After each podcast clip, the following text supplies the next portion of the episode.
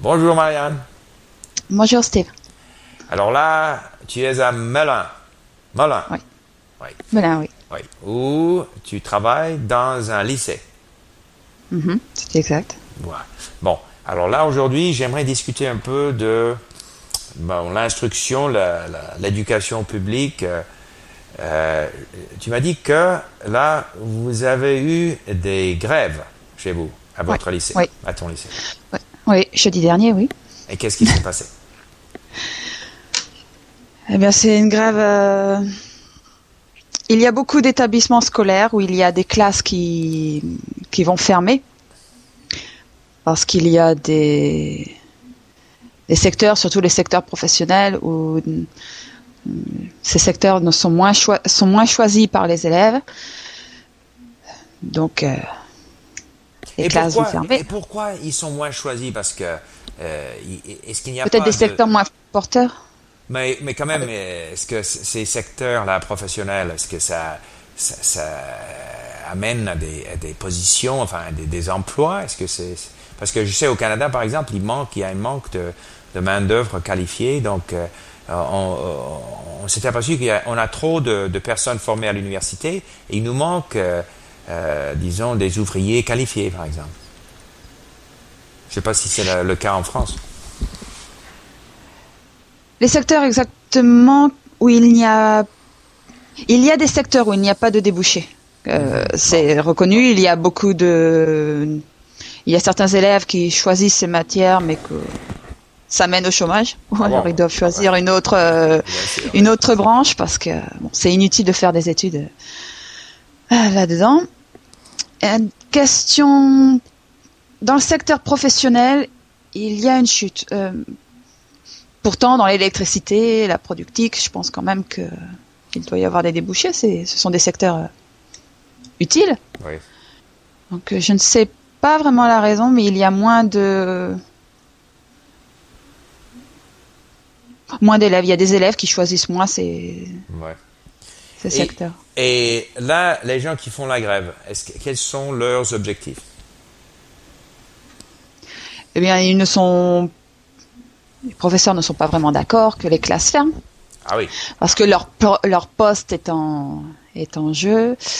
Euh, donc, vu qu'il y a des postes euh, qui sont supprimés, il y a certaines heures qu'ils vont devoir faire en plus de leurs propres heures pour combler. euh, ils vont essayer de réorganiser. L'administration va essayer de réorganiser les élèves qui qui restent en en moins de classe. Donc ils vont faire un peu plus d'heures et les heures supplémentaires, d'après ce qu'ils disent, sont moins payées. Ah bon, les heures avis, supplémentaires sont moins payées?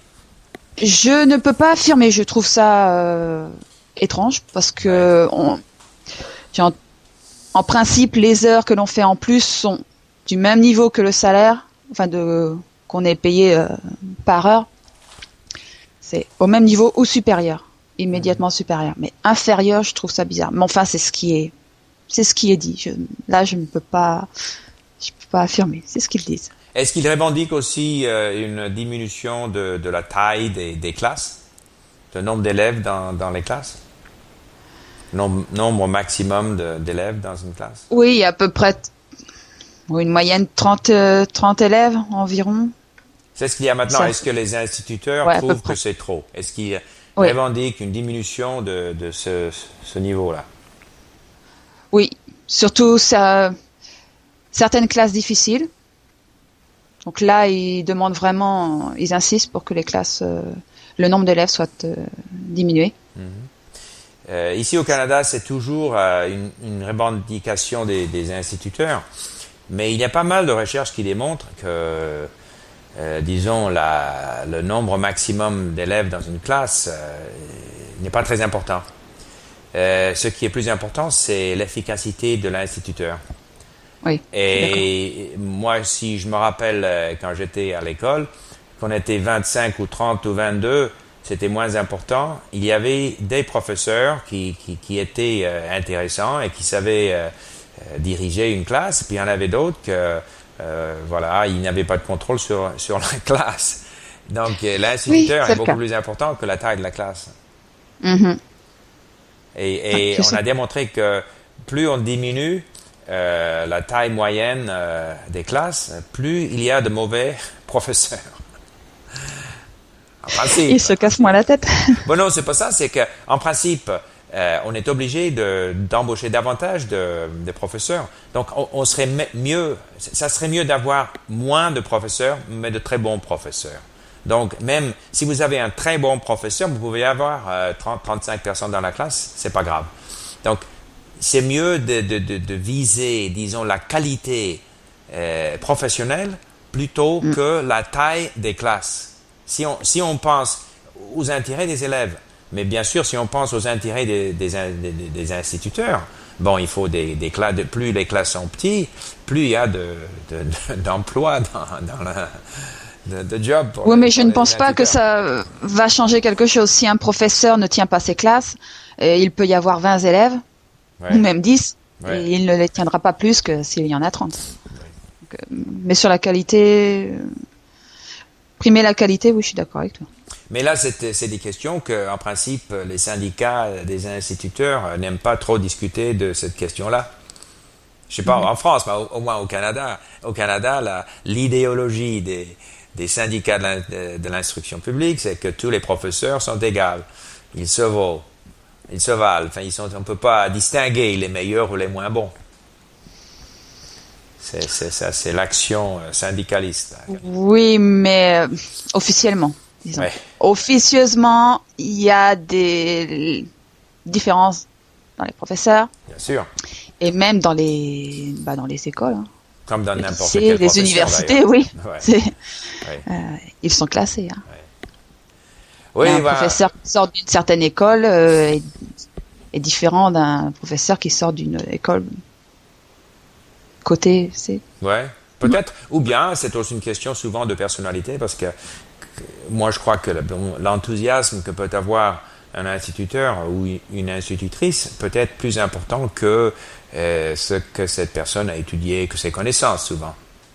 Euh, bah, les connaissances sont importantes, mais l'effet d'aimer son métier, Oui, de oui, d'être enthousiaste, euh, ça se reflète oui, dans son enseignement oui. et les élèves le ressentent. Enfin, moi, je me rappelle quand j'étais euh, élève.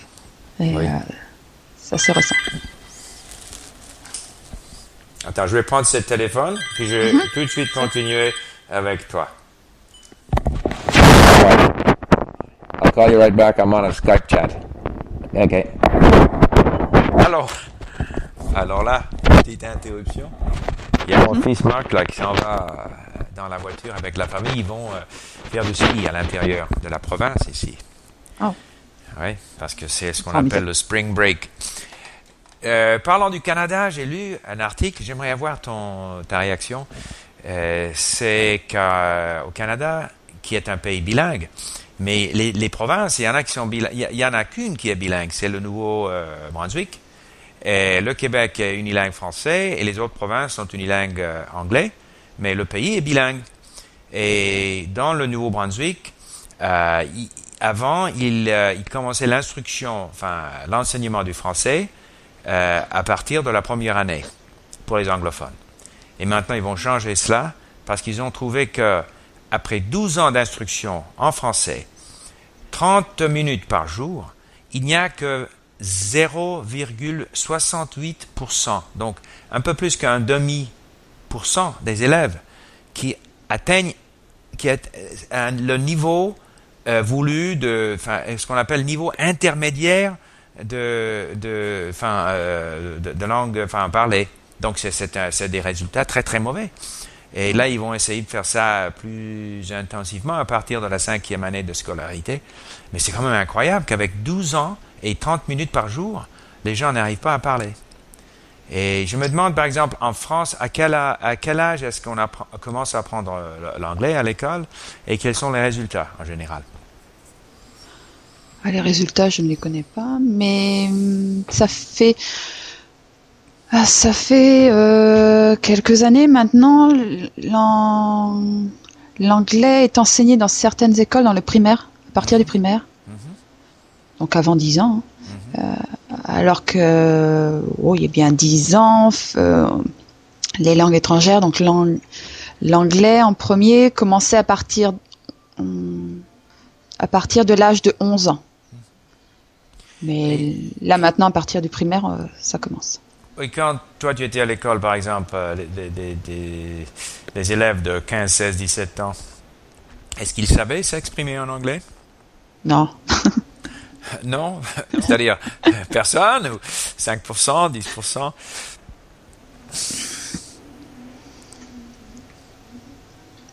Oh, 15-16 ans, pas beaucoup. Pas beaucoup, hein? Pas beaucoup. Non. non. Et toi, quand tu étais Non, parce qu'à 15-16 ans, on, à cette époque, on commençait à, partir de l'âge de 11 ans. On avait des cours d'anglais une fois, euh, peut-être une fois par semaine. Et on... Une fois par semaine, mais c'est rien ça. C'est oui, rien et en plus dans la classe, on, euh, bah, on il n'y avait, on ne parlait pas. Oui. Moi, j'ai fait euh, bah, au, au, collège, ça fait 4 ans. Oui. Bah, en 4 ans, j'avoue que j'ai pas appris grand chose. Moi, je savais pas, je ne savais pas parler. J'ai plus appris euh, après par moi-même quand j'ai commencé à, m'y intéresser et à, à étudier par moi-même à, côté de l'école. Ouais. Mais au sein de l'école, euh, non, c'est pas assez. Non, enfin, je, je suis convaincu que euh, le succès dans l'apprentissage des langues, ça dépend du temps qu'on veut bien y, consacrer hors de la classe. Et que mm-hmm. l'instruction dans la classe est pas très importante. Et, c'est la même chose si on est élève en primaire ou bien adulte. C'est la volonté d'y consacrer du temps, donc d'écouter, de lire et de passer du temps avec la langue. Il faut faire un travail personnel à côté. Oui, mm. absolument. Au lycée, il y a certains élèves que euh, donc euh, au lycée, ils ont eu quatre ans, quatre années au collège. Donc, euh, mettons s'ils sont en termes après 7, 7, 8 ans, il y a certains élèves qui ne vont pas pouvoir faire une conversation en anglais.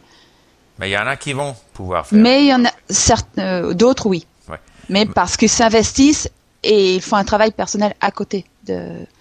Ouais, mais si on voit l'exemple du, Nouveau-Brunswick, ici au Canada, où après 12 ans et 30 minutes par jour, il y a 0,68% euh, des élèves qui savent parler au niveau intermédiaire. Donc, euh, je crois que vous êtes plus efficace en France. et ça, dans, dans une province où la population est à 30% francophone, où, il y a Pourtant, la France, n'est pas reconnue pour parler. Euh, ouais, mais c'est mieux que pour parler les langues étrangères. Bah oui. Et, et euh, on peut dire, euh, au moins au Canada et surtout au Nouveau-Brunswick, euh, il, y a des, il y a des emplois, par exemple, pour travailler pour le gouvernement, il faut savoir parler français. Donc il y a, en principe, il y a des raisons pour apprendre le français. Et pourtant, il y a tellement peu de succès. Bon, en France, peut-être peut-être que l'anglais est plus important en France que le français ne l'est au Canada, en général, je ne sais pas. Mais euh, ce n'est pas très à, l'éloge du système d'éducation euh, euh, chez nous, en ce qui concerne les langues au moins. Mais tu as des chiffres là pour concernant la France, je n'en ai pas. Hein. Oui, ça serait intéressant de voir. Bah, par, contre, dans des pays comme l'Allemagne, euh, ou surtout euh, la Scandinavie, je crois que pas mal des élèves savent. Enfin, ils sortent de l'école, ils savent parler anglais, et souvent même d'autres langues. Euh, je pense qu'ils ont, oui, plus qu'en France même. Ouais. Mm. Et je, sais que, par exemple, en Hollande ou en Suède, la raison, c'est que tous les programmes de télévision sont en version originale. Donc, tous les petits Suédois et Suédoises, ils regardent la télévision, ils voient des films, ils écoutent enfin, de la musique en anglais.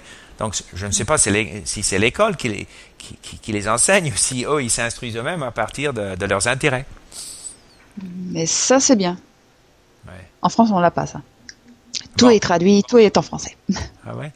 Au Japon, même quand j'étais là dans les années 80, euh, on, pouvait, on avait chez soi un système, donc on pouvait choisir la langue. Donc on pouvait le voir, on pouvait regarder un programme, disons américain, français, ou italien, soit en japonais, soit en version originale. Moi, je trouve ça génial. Donc, si à, mhm. la maison, si quelqu'un veut regarder euh, le film en, italien, japonais, anglais, n'importe quoi, il, suffit de, choisir euh, la langue qu'on veut. Donc, au moins, on a, on a la possibilité de choisir. Oui, après, ça dépend de l'intérêt, la mentalité. J'entends certaines personnes qui disent Ah, bah non, mais moi, j'ai assez du français. Euh, je ne veux pas s'intéresser à d'autres. Autre chose que la France et le français. bah, c'est normal d'ailleurs. Enfin, oui, mais il faut s'ouvrir aussi. bon. Bah oui, bah, c'est-à-dire, oui, il y a des conséquences. Donc, euh, en France, je suis certain qu'il y a pas mal d'emplois où on exige l'anglais. Mais il y en a beaucoup d'autres où ce n'est pas du tout important. Et si on n'est pas intéressé, on n'est pas euh, une mauvaise personne parce qu'on n'est pas intéressé aux langues, quand même. On peut être intéressé par autre chose, ça n'a rien à voir. Voilà. Ok, bon, merci beaucoup pour la discussion. Et ben, on va discuter d'autres choses, peut-être la prochaine fois. Hmm, d'accord. Ok, au revoir.